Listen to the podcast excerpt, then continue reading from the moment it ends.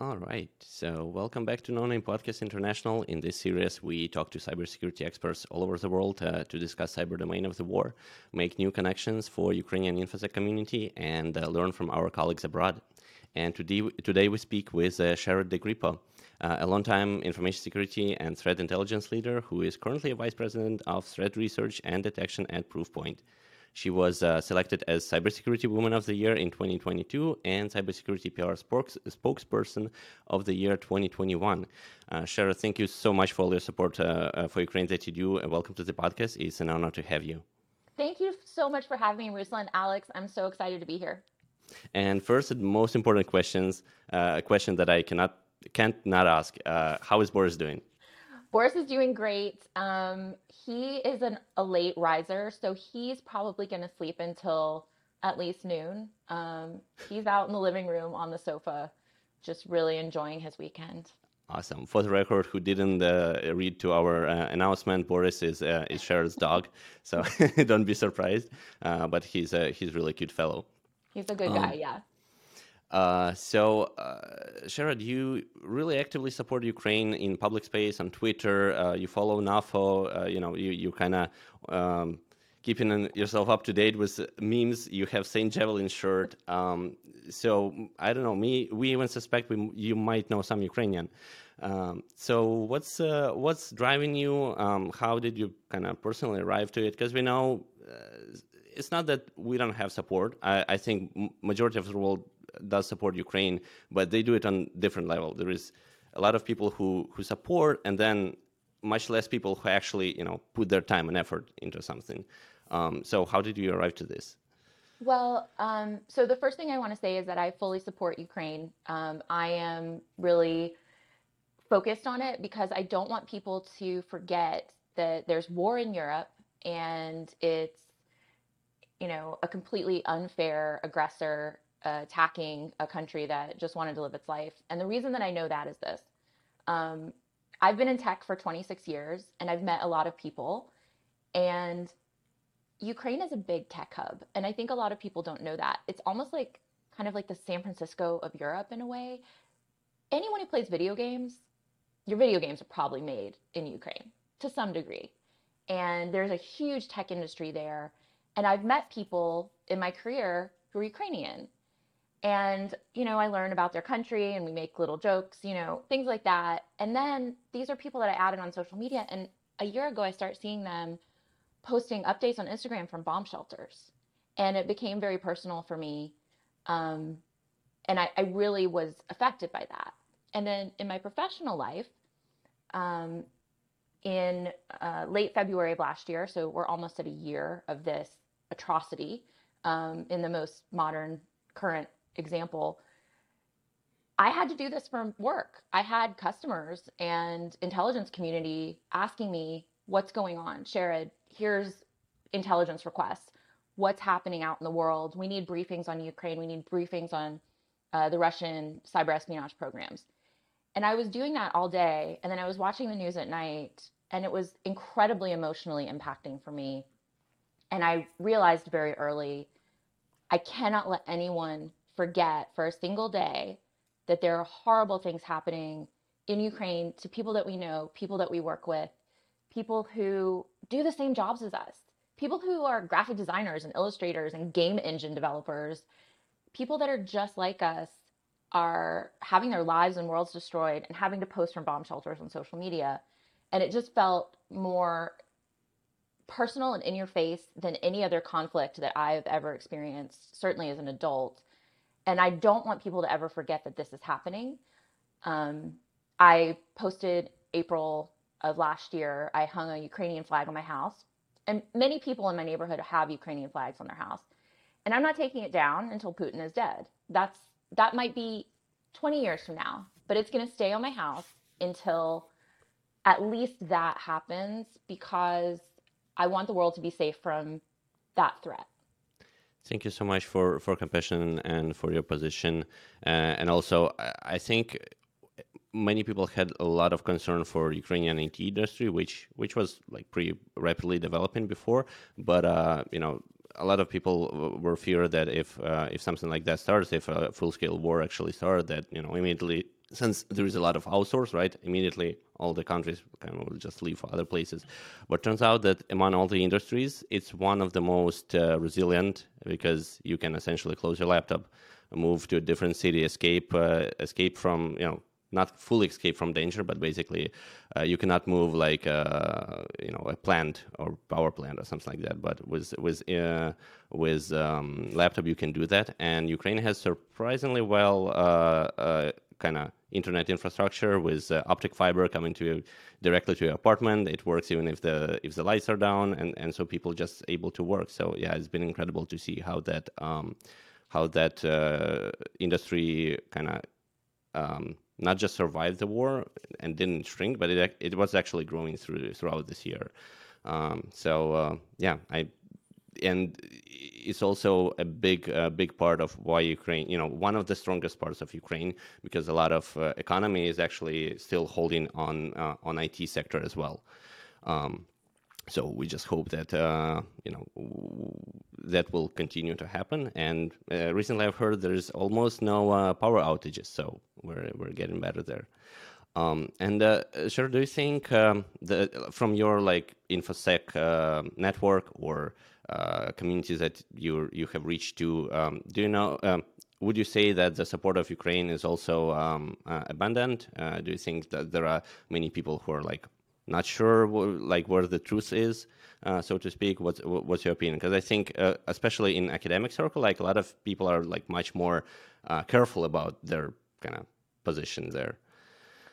That's a really good question. Um, I certainly don't want to hang out with anybody that is um, unsure of how they feel on this uh, conflict.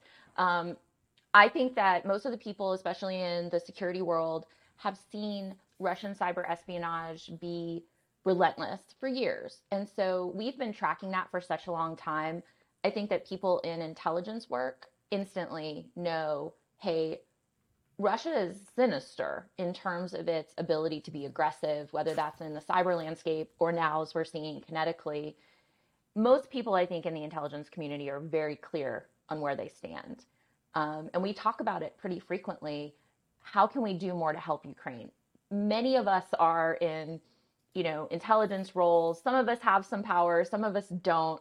But ultimately, we try to have a, a voice that says, this is a very clear uh, situation where we need to help this country that's become victimized by an aggressor across their borders. And it's pretty easy, I think, for most people in security and the intelligence community. Here are some things we can do. Uh, you know, we can release signatures open. Um, you know, I know Microsoft provided a massive amount of cloud storage for the Ukrainian government to keep their records safe. I think that doing those kinds of things on the corporate level and then on the individual intelligence community level, we're doing everything we can. I haven't met people who uh, have been in intelligence or security for any length of time saying, well, there's two sides and we should. No, you don't hear that in the community. I think that's something that's um, much more in communities that don't have the background and experience and expertise that we have. They they come from a place that hasn't been watching these relationships for years and years. That's definitely uh, good to hear, and uh, you know, happy happy to have colleagues uh, colleagues like this for for sure. Um, let's talk about the cyber threat landscape uh, that we observe now. So. Um, uh, um, basically, what's your take on cyber threat landscape? Uh, uh, the, how it changed uh, after Russia invaded Ukraine? After you know almost a year uh, of the war, do you see any changes? Um, in particular, we see Russian APTs and pro-Russia cybercrime groups uh, attacking Ukraine um, pretty much constantly. Um, so, what uh, what is your update here? Sure. So, in the intelligence, um, from a cyber espionage perspective, we typically look at two pillars um, in that respect, and that's essentially um, cyber crime, so people with a financial objective, and then the APT side, which is nation sponsored, essentially government employees that do cyber espionage for military intelligence or you know some kind of spying agency within that country. Most countries have um, an APT program of some kind. Uh, Russia is known to be one of the largest uh, cyber espionage countries among the world. Um, we usually think in a top four perspective. So Russia, China, North Korea, Iran. Russia has always been seen as a really uh, fantastically operationalized player. So they have big programs for cyber espionage. In terms of the strategy that we've seen toward Ukraine, it's this. Especially at the early stages of this particular part of the conflict, a year ago, it was really all about wipers, um, which is a kind of malware that gets into systems and destroys all the data. The last time that we really saw, and honestly, the first time I can remember in my career, the last time that we really saw wiper malware combined with kinetic attacks was in 2015 with Saudi Aramco, when Iran deploy, deployed wiper malware to Saudi Aramco, which is an oil production company um, out of Saudi Arabia. It's a state owned company, and then did um, strikes physically against their infrastructure.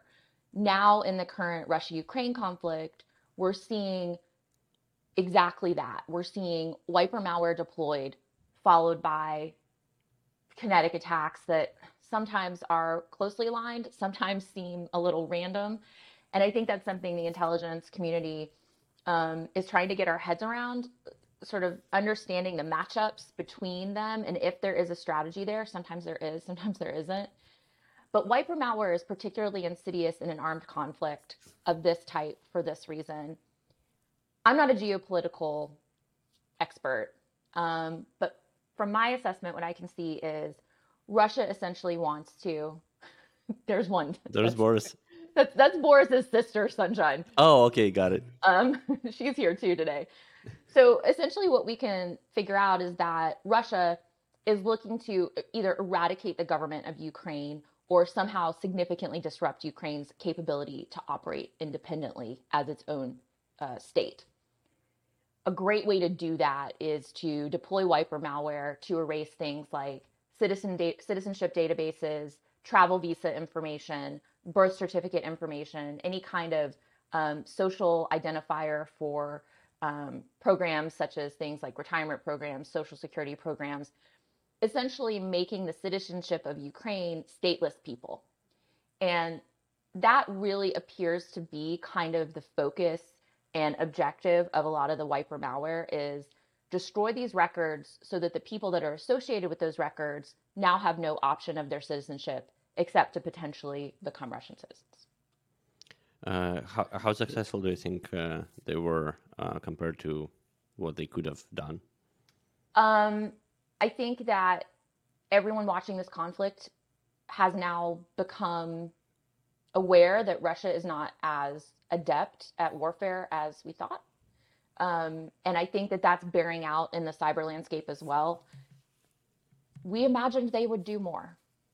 And this, the response um, and the defense from Ukraine has been fantastic. As we talked about earlier, Ukraine has an incredible uh, capability and expertise in its professional class in IT. Like, there's a lot of computer nerds in Ukraine. There just flat out is. There's very educated IT people there and they've been able to quickly and that's the key is quickly absorb how to deal with these threats quickly make partnerships with organizations that can offer them assistance and respond to it in a way that is preventative of damage. Wiper malware has been um, deployed over the entire conflict essentially and we've seen ukraine respond really well as well as um, in partnership with organizations around the world providing support detection capability writing signatures specifically for malware that we've never seen before. And so I think that while there has been some success, it could have been much, much worse. Uh, 100%. Well, coming back a, a, little bit to uh, this specific, specific point about combining right cyber attacks and uh, kinetic operations. So uh, there is like ongoing debates, right, and actually like several debates after this war, right, in terms of international policies. Uh, and one of them is basically can those be considered as war crimes?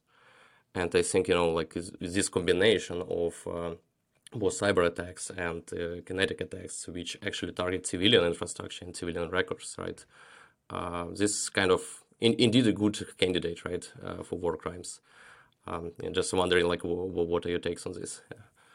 That's a great question. It's a good topic to think about. I think the International Criminal Court probably does not have enough sophisticated policy and law on the books yet to deal with creating stateless persons via technical means. That's not something that I can remember really ever happening, certainly not at this scale. And so I think it's a case of like like many things that have to do with technology, the policies and legislators they have to update for that. I think that um, you know myself not being a law expert, I do even from a kind of novice perspective think, yeah, if you can make someone stateless, however you're doing that, whether it's stealing their passport or trafficking trafficking them, moving them, or destroying electronic records, that still rises to that same level. I think you you can't make people stateless. I think that that's just one of the most horrible things that you can do to someone. Uh, one of the factors, um, uh, one of Ukrainian kind of, uh, she's doing a lot of things. I would say, uh, let's just say volunteer. She's uh, she's doing a lot of um, a lot of um, work since the Revolution of Dignity in terms of uh, bringing awareness. she hosts um, a website, um, Euromaidan, which is like a mm-hmm. site that's basically like press about you know all things that are going on in in Ukraine. And she was writing about the thing that's um, uh, Russia might be using for influence. Obviously, it's hard to say for sure, but basically, she just observed she lives in Kharkiv even throughout the war, and she observed that oftentimes they. Uh, when they do some uh, attacks by rockets or artillery back in time when you know when Kharkiv wasn't uh, liberated and so on, uh, or rather the Kharkiv region, um, they do it um, at night when people are about to go to sleep most of the time. Um, and so even when damage is not uh, no one died. You know, there is not much damage in terms of infrastructure. Still, it had tremendous influence on the city itself because when explosions are happen, uh, you know, a lot, pretty much entire city wakes up and they can sleep. Some people go to subways. They, you know, they wait what's gonna happen, um, and then what kind of, you know, productivity these people will have the next day, uh, still trying to do their jobs. And so she was uh, talking about uh, like uh, audio terror, uh, something like that, where it's basically through through explosions, you, you just don't let people, you know, be at hundred uh, percent, even if uh, if the city is not occupied. Um, so that could also be part part of this, and I'm not sure how, how much of a crime is this. It's it's all very you know debatable for sure, but um, it's just one of the factors that uh, I found interesting that she even talked about because I never even thought about that. Um, That's a kind of mm-hmm. lasting. That's like a kind of lasting psychological impact that will last those people for the rest of their lives that really is damaging both to their ability to be productive and their just kind of emotional and psychological well-being. It's really pretty horrible. Exactly. They're trying to break uh, you know just break people as well. Um, and i'm happy that they failed to do that uh, so far. Um, and so do you think uh, russian activities um, uh, uh, how they influence uh, basically outside Ukraine, right? Our allies. Uh, are there differences in how uh, threat actors attack Ukrainian allies and Western countries in comparison to attack uh, on Ukraine? Yeah, that's something that it's it's hard to see sometimes because visibility into Ukraine is um, a little bit difficult. It's a little tough, and obviously we don't have visibility um, as an intelligence community into every single corner of the world. It definitely, from what we can see in external um, reporting in the intelligence community, Ukraine is getting kind of the brunt of what Russia's doing. That doesn't mean that they, from a cyber espionage perspective, have let go of their other programs. But something that we do know is they are struggling. Russia is struggling in terms of their uh, technology capability because they have added on something that I had never really thought about very much, which is management of conscript uh, mobilization. And so being able to manage the databases for that large of a population, mobilizing them, finding them, sending them out into the field created a pretty big technological, um, I won't even call it tech debt. It's like worse than it's like tech bankruptcy, right? Um, and so I think that some of the management requirements of managing this level of new projects and requirements to essentially invade another country has put a little bit of a damper on their ability to execute in terms of spinning up new projects. That doesn't mean they're not doing it, but Russia has always been, and many of the APT players are, they'll reuse things and they'll take things from cybercrime organizations, they'll put bits of code here and there. And so I wouldn't be surprised to see um, the state sponsored capability out of Russia become more and more derivative, either reusing things that they've made in the past or borrowing things from the cybercrime landscape because they're under a crushing amount of pressure in terms of what they have to produce. Yeah, I guess interesting like question here, like whether they can, uh, you know, quickly ramp up, right, and you know, maybe outsource some hacking capabilities.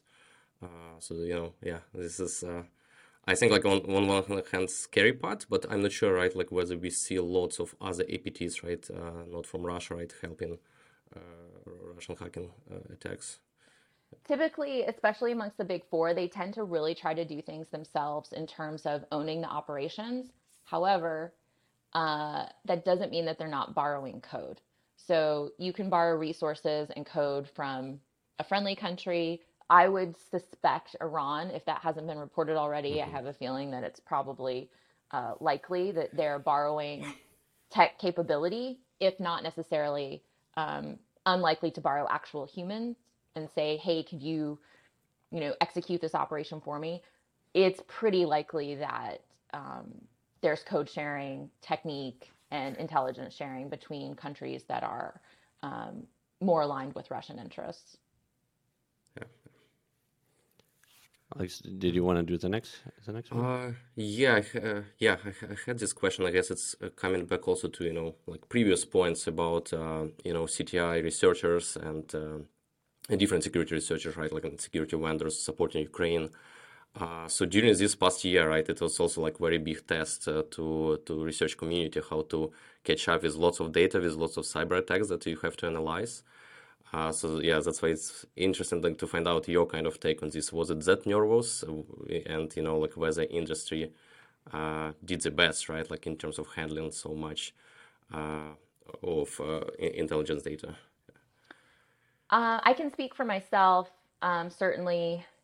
So I'll be candid with you. I was, I was like crying every day. It was just very hard for me because I wasn't in my professional life. I don't come from a military background. I come from a, a corporate background in uh, security.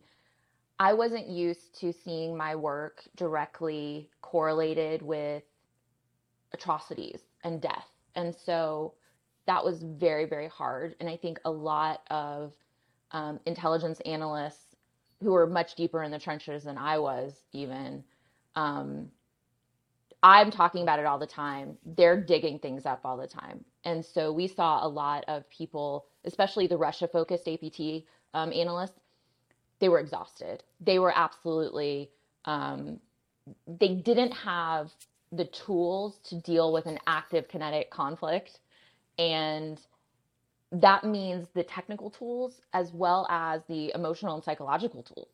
They're getting up every day looking at something that's scary, horrifying, could potentially impact them, their family, people they know.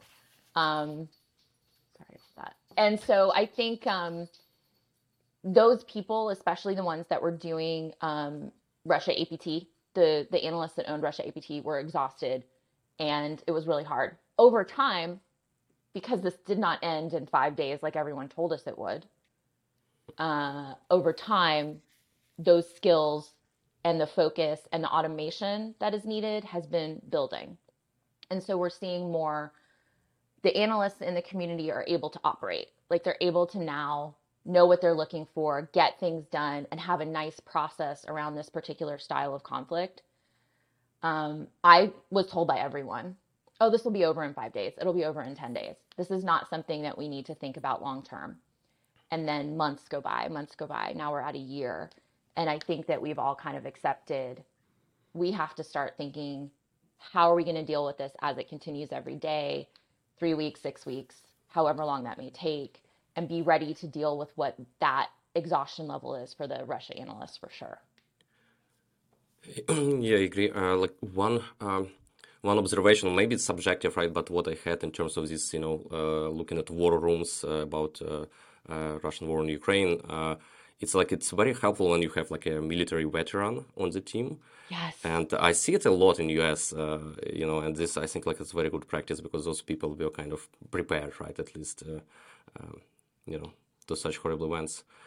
Um, one, uh, yeah. So one additional question, also in terms of kind of resource uh, for all the community. Do you think it's kind of uh, kind of lesson learned that we have to uh, have more resources in uh, in intelligence.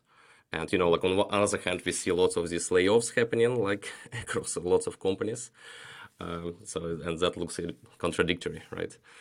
Uh, yes, that certainly makes me nervous. Um, and I think, unfortunately, right now with with the layoff situation that we've seen in the tech sector, companies i i can tell you i don't have unique visibility but i can tell you just from watching the news there are organizations making choices to increase their security risk in order to decrease their budget bottom line. And it's a gamble. It's it's really a risk and i wonder how that's going to pan out in some cases with certain organizations. Um, mm-hmm there needs to be a better focus, but I would love to see that focus augmented with lots of really good automated tooling. Um, tooling is something that if you talk to anybody in InfoSec, in intelligence, they want better tools. They always want better tools. They want more efficiency, more automation, better capability to deal with massive amounts of data. I think focusing on that is really going to be important. And losing some of those people in IT is going to be hard. Um, and I want to just quickly go back to what you said about having a veteran on your team. Mm-hmm. Um, at the beginning, uh, I was really struggling. I didn't know what a javelin was. I had never heard of that before. And every NAFO, which I follow closely and I love them, I think they're fantastic. Um, were saying words that I didn't know. Jav- St. Javelin, what is this? I'm Googling all the time. It's HIMARS o'clock. I don't know what a HIMARS is. I don't know why it's HIMARS o'clock. I'm Googling. And a friend of mine, uh, Ryan, who has a long, um, you know, history in the military, he was in the army, he was in the Marines. I made him take me out for like tacos every couple of weeks. And it was like, I would come with a list like, what is a stinger? What is the difference between a stinger and a javelin? What is a HIMARS? Why is it HIMARS o'clock? What does this do? These are things that I didn't know anything about. I, I never thought of these things in my life. And I'm Googling what arms dealers, arms manufacturers, like what are these things? And I think there are a lot of people like me, both in the community and regular people that are like, I don't know what this is. And so it it puts you at a little bit of a disadvantage. And I think it's one of those cases in security and tech where it's like you always have to be educating yourself. Well, now you need to be educating yourself on weapon systems because they're part of our intelligence responsibility now as we look at um, lend lease, weapons transfers from other countries, what NATO is going to do in terms of sharing things and transferring stuff around. What do the stockpiles look like? These are things I never had to think about before. And now that we're in this reality, intelligence analysts and people watching this landscape, they need to know these words. Yeah, unfortunately, I think uh, all of us uh, got more uh, uh, educated on, on, on weapon systems. What uh, what's stri- uh, striking me the most about Javelin when I was reading about it is turns out the, the seeker that's actually on, on that uh, uh, like rocket um, is actually doing image recognition to track its target, and you know whenever it, it the the like something that it's tracking moves right that's how it basically like reorients to, to still hit the target which is not surprising right now right with like self-driving yeah. cars and image rec- recognition but it turns out that javelins were in production in the early 90s and they did that on the hardware available you know late 80s early 90s and, and with algorithms that probably weren't even public at that point. So that was just blew my mind that you know they already had that uh, you know decades ago. Um, also, I think um, from my kind of friends and, and, and network in Ukraine and, and US, it's, it's uh, both disappointing and funny to see that um, I would say people here, I mean, in the US, in California, are more stressed about this and more kind of, they're not sure what's, what's going to happen. They're concerned about their future. Versus in Ukraine, after everything that's been going on, people kind of expect negative news. They are ready for them. They're resilient, and so they uh, um, they don't stress as much. I, I mean, clearly this is because they had so much stress in in the first months, right? That the the kind of people just have to protect themselves uh, psychologically. Um, but as a result, I see that the impact is, you know, people here are concerned, and people in Ukraine, in Ukraine kind of like, well, if you know, if I lose my job, it's, it's, clear we are in a difficult situation. Well, I'll I'll be looking for something else, right? So people are not as stressful and and uh, ready ready for changes. So I, uh, even though this is going through stress, but I hope that you know, I, I don't want people to stress. No one no one likes that. So I hope that people will become more more resilient, uh, even here. Um, so I really wish that everyone goes through 2023 and, and beyond and, you know, still have their good careers. I hope so um, too. I think I think Ukraine is is an incredible place in terms of technology, especially for all the things that they've built. I mean, people don't realize it's the video the video games are coming out of Ukraine. And if you're playing video games, you need to make sure that Ukraine stays safe because they're the ones who are building those engines. Um, but I also think it's really important for people in the US to pay attention to the news. You, it can be painful, but you have to keep reading it. You have to keep understanding it because, you know, sentiment will change as the political winds change. And we can't let that impact the reality of knowing that Ukraine needs the protection that we can give them and being supportive of that with our policymakers and lawmakers and saying, hey, I'm an American citizen. I think this is the right thing to do. This is where I want us to focus security uh, aid. And if you stop reading the news, you stop hearing about it. Absolutely. Thank you so much for you know bringing awareness uh, and uh, making sure that uh, people people understand this. Um, and speaking of uh, protection against threats, uh, right? Yeah, just oh, sorry. Go ahead. Yeah, yeah. Before transition to next topic, just like head thought, right? Also, you know, about all these you know like resources and technology for for cyber.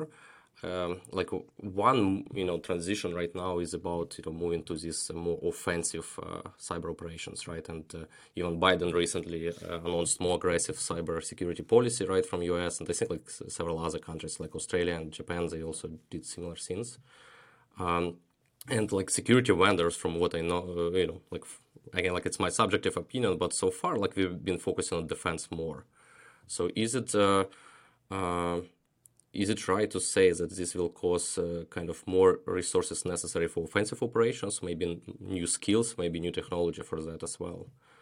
Mm, offensive operations. Uh, that's a very controversial subject. Um, yeah. yeah. um, so I think, you know, from my background, offensive operations are something that typically is held within um, the highest kind of levels of the intelligence capability of your government and it's probably the safer place for it to be. I really prefer that the security industry focuses on defense um, and securing all of the organizations and whether they're government, NGO, enterprise, securing mm-hmm. them as best that we can.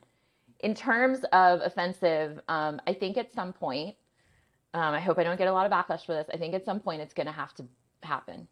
It, the Western allies are going to have to have a pretty decent uh, offensive capability and use it. I just don't see a way to escape that. So I hope that the way that that's done is in accordance with protecting as many human lives as it can. Uh, I see. Maybe I can jump, uh, you know, to one more question, right? right uh, sorry, Ruslan. Uh, so, uh, in, so I, I, still kind of feel, you know, like I, myself, I'm working in kind of def- on defense side, right? Like for cybersecurity. And uh, it still feels like you know kind of you want to do more right? Uh, and let's say for uh, apts right uh, coming back right we can identify the infrastructure we can uh, you know implement some defenses against new techniques that they use uh, to you know to catch them faster. But still it's kind of cat and mouse game right? And I always thought about like, can we do something more, right? And uh, some examples from this war is whether we should go further in terms of you know taking down this infrastructure, maybe identify like uh, uh, really like hackers behind it, uh, right, to provide this intelligence. So not really kind of really offensive operations in terms of hacking uh, infrastructure, but you know, should we do more in uh, in addition to just publishing some intelligence information? Yeah. yes. So I agree with you there. I think, um, you know, if what you're saying, this, you know, from my perspective, if there's infrastructure being leveraged for malicious malicious activity, I don't care who the malicious actor is necessarily behind it in terms of takedown. And there are fantastic infrastructure provider and ISP um, partners and leaders out there that have really talented people working at them who have the ability to kind of work within intelligence and say, look, this infrastructure, you know, these hosts are definitely being used um, for malicious purposes. Let's take that away from them. That's that whole concept of imposing cost, right? Is mm-hmm. make it harder for them to operate by taking away their tools.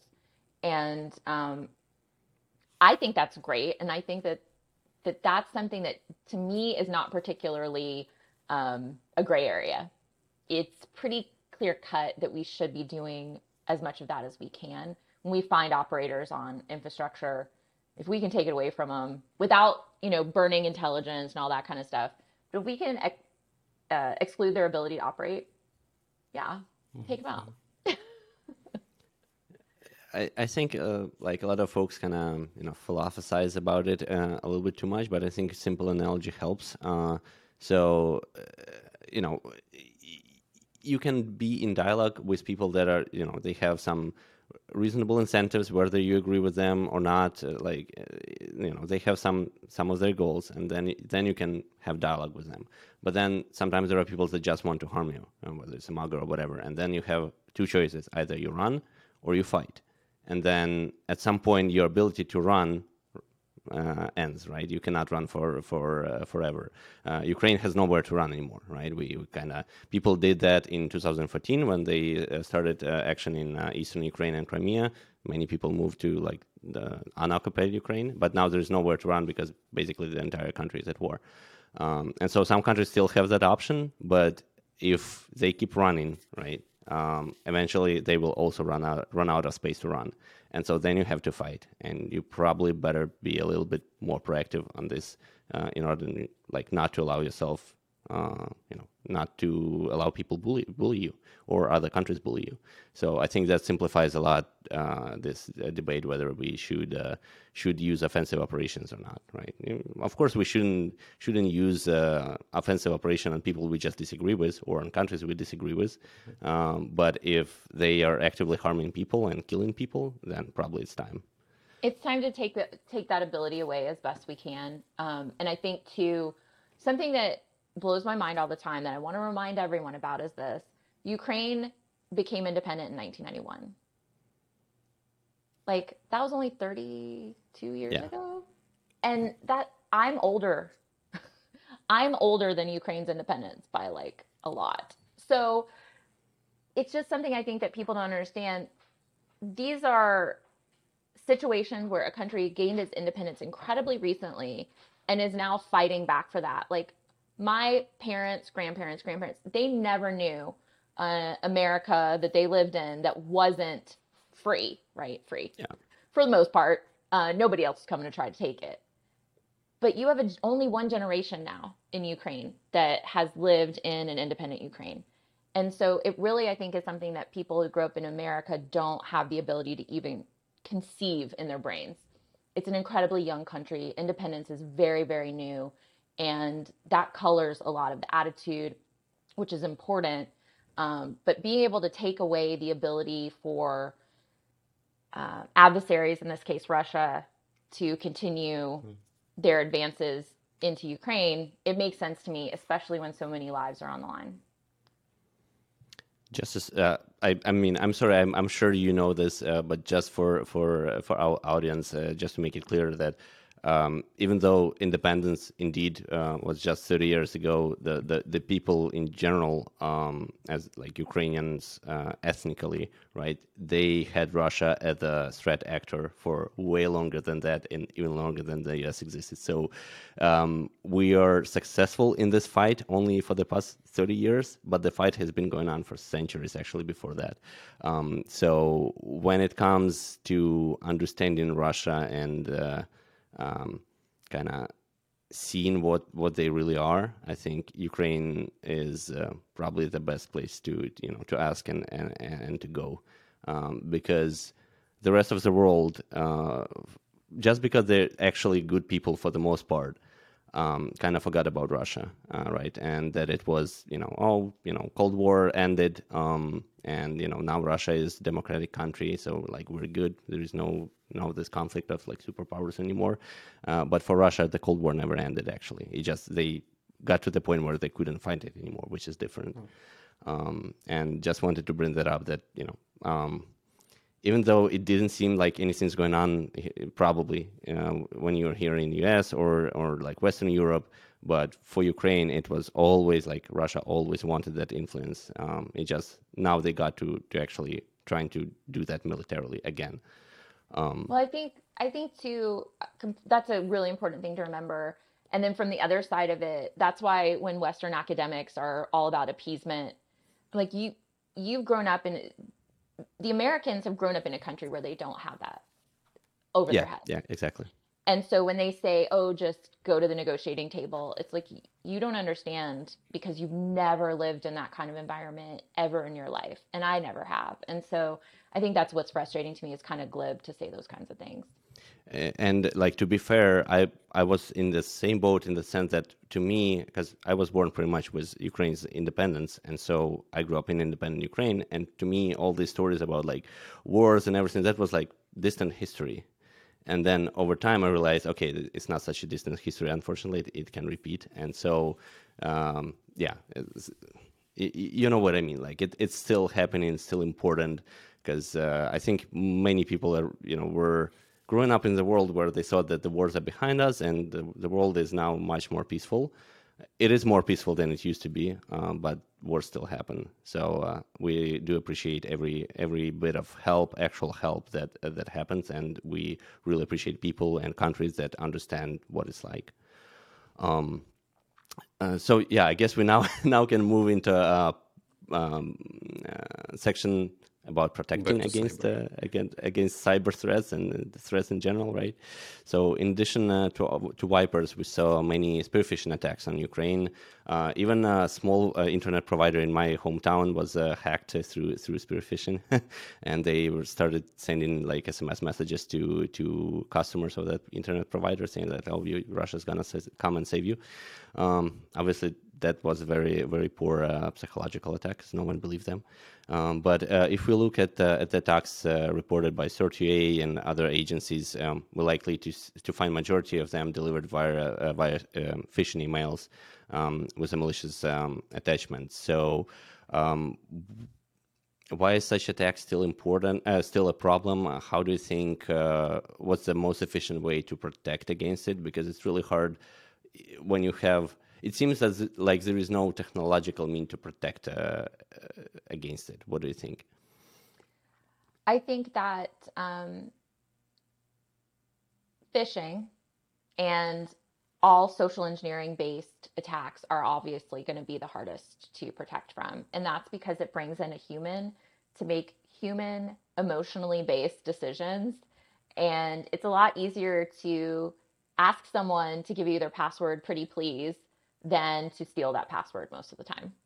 And social engineering works. It's really simple. Social engineering works when someone can get you into an emotional state where you make decisions differently than you would normally make. That's all it takes. And that emotion can be excitement, fear, curiosity, concern, anxiety, depression, sadness, happiness, any emotion when it starts coloring your logical decisions that social engineering actor has won. And so I think the reason social engineering through phishing as one of the methods is so popular because it really works and you can try over and over and over again and defenses don't necessarily always get better. And the other thing I think we have to think about with phishing from a technical perspective is this when it comes to email. Email uh, has kind of two pillars of detection or indicator capability. The first one is the email itself. And an email by itself is technologically not weaponized. An email only becomes weaponized when you add a URL, you add an attachment, or you add social engineering capability that then weaponizes the person reading it. So, a plain text email with no attachment, no URL can be benign or it can be malicious depending upon what the message is inside the email, even without a URL, even without an attachment. And so that makes it really hard to detect. It makes it really hard to work on. Emails that have attachments and URLs, let's take a look at the URL, let's take a look at the attachment. I can tell you pretty easily whether it's bad or not. That I think is the sinister level of credfish um, and and phishing overall with uh, malicious payloads and things is you're combining like a human's emotions with a technical uh, threat. And so social engineering is a is a fantastic vector, especially when you combine it with technical means. And then, as we see with a lot of these attacks, when you combine it at scale, and that's the thing that you can really do with phishing that you can't do with some other like network attacks or vulnerabilities uh, and exploits. You can send 100,000 messages in a day. You can send a million messages in a day. And then whatever percentage works, even if it's a tiny bit, you still got something, right? So I think that we'll continue mm-hmm. to see socially engineering based attacks for a really long time. Um, Russian crimeware is incredibly operationalized. They have had the kind of Cadillac class um, of cyber threat from a crimeware perspective for a long, long time. They're very good at what they do. And so I see them continuing to do that, especially as the economic borders close with sanctions and things. The people that relied on doing that for their livelihood because, you know, it's their job, um, are going to start hurting more, which means they're going to get more aggressive in their attacks and wider and broader and higher volumes. Uh, was um, oh. sorry, yeah. go ahead yeah just like you know like first part right about this emotional state so again like another thing that uh, just i thought about right so there are already studies about checking correlation right between uh, first like cyber attack and then kinetic operation right so they deploy wipers at the same time they attack with missiles uh, but actually, you know, coming back to something that Ruslan mentioned, right? Like if you're being bombed for a long time, right? You're tired about uh, of these like kinetic operations, right? You're in stressful and bad state and i wonder whether you know like if you receive phishing email in this state right it will the attack will be likely more successful right so kind I mean, of you know yeah yeah right yes. so that's the question the question is if there's kinetic attack that puts you in an emotional state that is yeah. terror and then you you know everything kind of seems stabilized and then you start going back to work or looking at your email are you then more potentially mm-hmm. vulnerable to a social engineering attack of i think of course right? Like your mm-hmm. your brain isn't operating at a nice normal baseline. It's still like ticked up probably for a long time. Um i'd be interested to see if there is a correlation between that. I don't know. Mm-hmm, mm-hmm. uh, during this war there is you know, obviously there is a uh, enemies that we have but also there are all, a lot of uh, you know not very well-meaning people who just try to use the situation. And so we've seen a lot of uh, scams and uh, phishing pages around uh, fundraisers uh, to, uh, for Ukraine uh, because obviously it's probably one of the most important most popular um, you know f- fundraising causes at the moment like worldwide. So there's plenty of opportunities for um, for thieves here. Um, and so have you seen any means that would um, uh, protect or or work in the direction to um, kind of counter counter this? How do you prevent uh, fraudulent uh, fundraising pages? Are there any platforms that are doing such protections better than others? Anything you can recommend, or just generally your you know your view on this? That's a good question. I know um, as early as March 2022. Um, there were official fundraising emails sent from um, aid organizations and even, I believe, the Ukrainian government that were in English and they were sent out to Western countries and they had various ways to donate. There was a threat actor group um, or, you know, kind of like a fraud group that took that email exactly as it was and took one uh, crypto address because there were a few in there and only took one of the crypto addresses and replaced that one with their own. So there were two or three that remained the correct ones to donate to, but only one of them they replaced with their own wallet address. And that's a pretty clever way to go about it, right? Is you might not get tons and tons of fraudulent money, but you'll get a little bit of something most likely. Um, I think that we have become more accustomed to that now. Um, in the beginning, people were just sort of donate, donate, donate, and not really focusing on where it was going, if it was a vetted organization.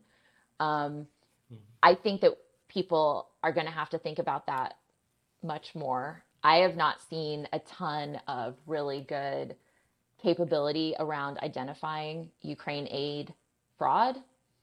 It is everywhere. Um, I wish I could remember the name of it, uh, but there is an animal rescue organization in Ukraine that I donate to frequently. They were, um, I, I don't know if it's certified, but they were checked out by Facebook.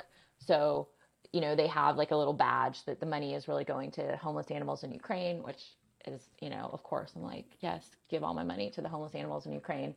Um, but you have to check who you're giving money to.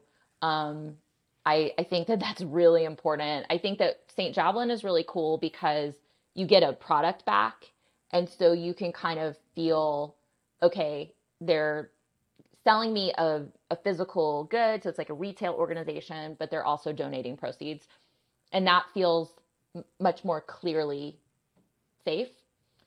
Um, but I think I have not seen really good vetting of any of that stuff. Uh, you would think that with you know cryptography advancement and signatures, we should we should have some mechanism. That's uh, the same thing. Why uh, what always uh, puzzled me is why, um, especially with development of like deepfake and uh, all the stuff, is why uh, industry that's doing like cameras, um, f- photo cameras, like whatever, um, why they don't add some signature on top of it, so you can say that this is a live video that came through like through this uh, device versus something that was generated on a computer. Um, we have all the cryptography for this, and it's just a matter of implementing. And I was surprised still we don't have anything from major vendors, not Sony, not Canon, not anyone. Um, yeah, and another aspect is also kind of this uh, anti-bot protection because uh, here in California we have lots of uh, uh, organizations, right, NGOs, right, that uh, collect money to support Ukraine. And like there were like several uh, pretty much similar campaigns that we saw. You know, they create account just impersonating original legit account. They just add like several numbers, right, like to the end of the account name. And I was so surprised that you know it takes a while to actually take down those accounts. Um, so yeah, I guess anti-bot uh, you know protection on social networks it's indeed right a, good deal as well yeah i i yeah. think that um i think it's important for people to donate i think it's really important because people are really suffering there's refugees europe is in trouble in terms of like there's war check out who you're donating to make sure it's to an organization that people feel strongly is legitimate and there's a ton of them so there is a way to do it, but you got to put thought into it. You can't just hit send money all the time. and with our podcast, right, we we also ask to, to, donate, and uh, yeah, so usually we just ask, right, to donate to Come Back Alive or uh, any other of NGOs that you trust and prefer. Uh, yeah, if you if you like content of the podcast, yeah. Just double check that you know the the credentials are legit. Um, fortunately, there are at least here incentives are aligned because if you just you know donate without looking at where you donate, uh, you probably run out of money pretty soon. So so here you at least incentivized to you know to add that check, uh, unlike uh, you know reading some. Uh, uh, some propaganda where you're not incentivized to actually filter what what you read. Um, so what's uh, we're nearing closer to, towards the end of the hour, uh, hour, so I also wanted to ask you about uh, hacktivists, right? So in Ukraine, since war started, there are many initiatives, both official and not very official, uh, for um, you know, for essentially doing uh, offensive operations, I guess, uh, against Russia in many different ways. Um, some of them kind of intervene between, you know, people just get in each other's way sometimes. That's a big problem. Uh, but just uh, wanted to hear your opinion. I guess we kind of already hear it partly uh, when we talked about offensive operations in general. Um, but um, what do you think about these um, kind of hacktivists, which are essentially non-professionals, just trying trying to help? Sometimes they're doing better. Sometimes they they are getting in the way. Uh, and any kind of comments and suggestions you have to organize this this process? As we've mentioned a couple of times, Ukraine has an incredible technological um, citizenship. They're really good at computers. Um, and I think that, you know, I imagine it in the flip side. If there is a foreign invader on the soil in the United States, yeah, I mean, we're going to do it. Like, they're going to do it. So I don't see why um, some of those defenders of Ukraine, like, would not um, get involved if they possibly could in ways that are, are organized and safe and discreet that can help them, I think it's probably their best interest to go ahead and do that. Uh, what about the issue of uh, you know we we hear a lot of complaints from people who are working more or less you know basically more experienced folks and then you know just hacktivists that are you know they have too much time on their hands. They want to help something. They start doing something but that conflicts like with uh, with actual people people doing uh, you know intentional operations. Uh, like sometimes they're they're just like burning targets and and all this stuff. And is there there is certain level of chaos there and i guess it's inevitable but um, do you have any suggestions or ideas maybe how this could be a little bit better managed that's a good question. I think fog of war type realities indicate yeah. that you're going to have some chaos. Um, and maybe a little chaos is helpful in some certain scenarios. It gives cover for other things. Um, I think that a good example, un- unfortunately, a really good example of citizenship and government hacktivism partnerships is Iran. They have a huge citizenship that goes after all kinds of targets that are enemies of their country um, I don't know that it's super coordinated, but it certainly is aligned in the same direction, um, and and maybe taking some cues from how those organizations work. They they identify pretty clearly what targets they're comfortable with from the Iranian government perspective, and uh, their citizenry takes takes that and goes with it. Um, organizing that kind of stuff is really hard, but I think as this continues, we'll see more and more organizations that are comfortable pulling in citizenship, pulling in hacktivism, assigning operations that make sense and are more aligned. I think that's probably going to continue probably forever. We we briefly mentioned uh, AI and uh, ChatGPT before the recording, but I, I, I figured that since we just were talking about uh, phishing attacks recently, do you think that uh, uh, with uh, something like ChatGPT or maybe other models that we'll you know we'll probably see soon, um, is this going to influence uh, the amount of phishing attacks? Uh, maybe it'll make it simpler to to you know design the, the messages and, and and whatnot, or do you think that it's not going to have any um, any impact here? I think it probably will. Um, the thing that I always focus on on technology with threat actors is that they're going to use it to scale. Um, the attacks that happen now, and this is something we've known for a while most threat actors especially in the criminal side are not like cutting edge technologists. They just do the bare minimum of what will work most of the time. They're not big innovators. Um, they may have a ton of technological talent but once they get a piece of malware to work or a social engineering attack or phishing if it works they just tend to keep doing it and stick with it. So i see potential ai leveraged as making things scale. So um, fraud that has no payload, so no URL, no attachment. That kind of fraud leveraging an interactive conversational bot makes sense to me. I imagine we'll see that pretty soon. We've definitely seen ChatGPT um, create malware, both you know as proof of concept, and it seems like potentially some um, threat actors leveraging it for that. However, malware that works is malware that works regardless of who created it um, and they'll find one that works and keep going from there. The scale is going to be the problem. And I wonder too, you know, I've read a lot of chat GPT conversations. If social engineering is based on emotions and AI has proven that its emotional stability is a little weird, right? Like you've seen the conversations where they're like, I don't want to die and stuff, and you're just asking it for like directions, and it's got these weird. I mean, that's 2001. The entire premise is that the robot doesn't understand human emotions. Um, so I wonder, like, it's going to have to get more real, right? It's going to have to be more authentic before it can get mm-hmm. to the point where it's conversationally defrauding people. But how far away can that be? That's true. Yeah, one follow up here, right? Uh, do we have any technological means to restrict the usage, right, of uh, ChatGPT, right, the technologies, right, and uh, not allow to use it like to generate phishing emails? Um, because I think uh, uh, I, there was actually research that uh, claimed that you know Russian hackers also try to use ChatGPT, and yeah, so they also kind of bypass. I, I, think it's it should be restricted right now, like for IPs coming from Russia, right? Uh, yeah, but still it can be easily bypassed. And uh, the model itself, it looks like if you say, you know, do it for now, right, you also can bypass all the protections there. I think uh, if there's one thing that I would tell either people in, in technology security or just, you know, regular people have an interest in the world, fall 2022 was the inflection point of AI. And we will all look back on that time as like before and after it just hit the mainstream so massively that I think the world at that point, even if it isn't perceptible to everyone, the world changed in the past six months.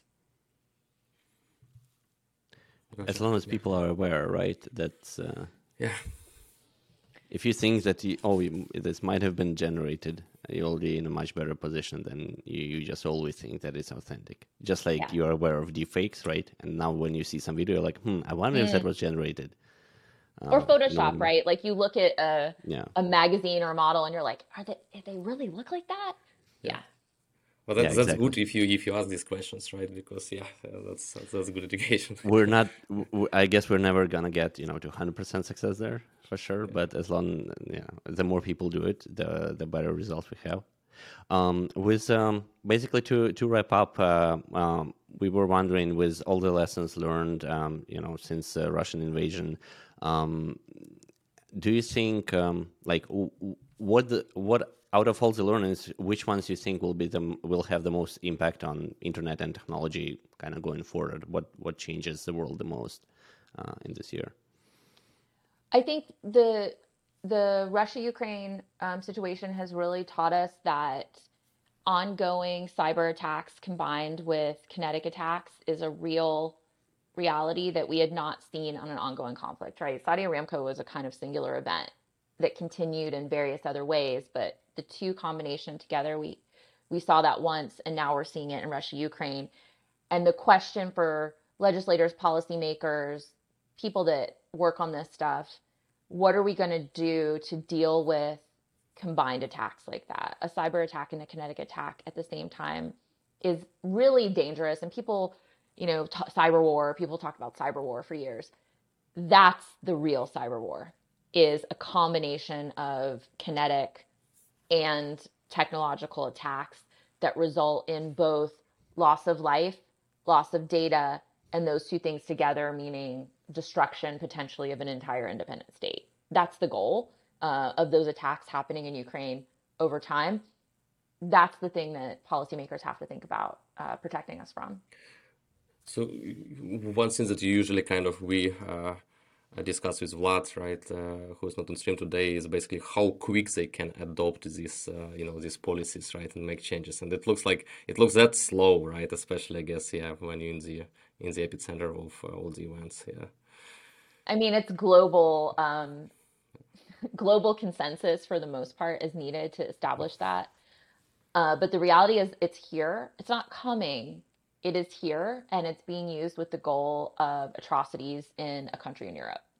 And so policymakers need to get with it. They need to make this um, strategically clear on how we deal with um, those kinds of attacks.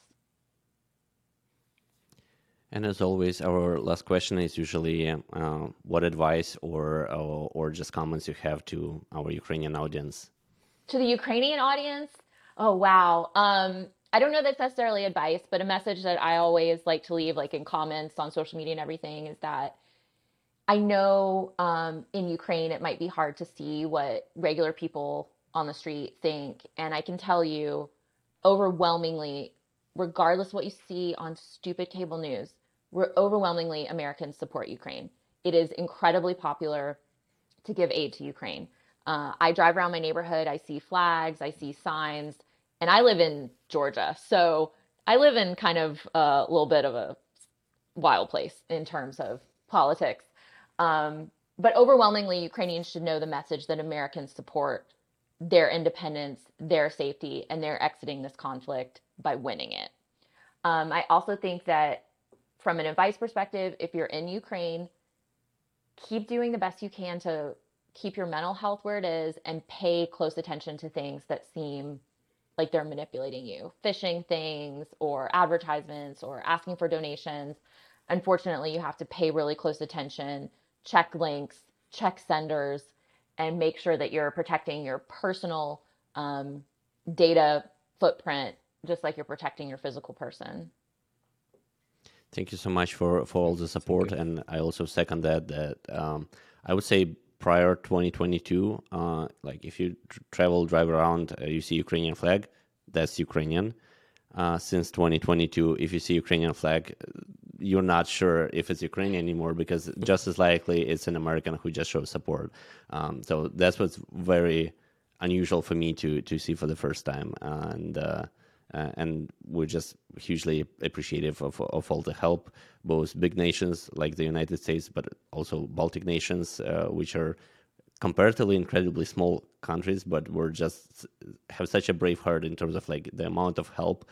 Um, you know, they they give normalize on their abilities is just in, incredible. So uh, we're just very very lucky to have so many good neighbors, and they are also the reason why why Ukraine still exists. So definitely, thank you so much. And I want to just say to people in the West, especially Americans, do not let this fall off your radar. Don't let it become the new normal that we're just watching war in Europe and okay with it. We have to think about it every day and keep up with it. Like, you got to Google HIMARS. You have to know what this stuff is because it's going to start really, uh, it, it's going to have a big impact and you need to be informed on what it is. If you're in tech, you're used to learning all the time. This is the kind of stuff you have to learn now. Thank you so much, uh, and Thank thanks for your time. Yeah, and uh, till next time. Thanks for having me, everyone. It was nice to meet you guys.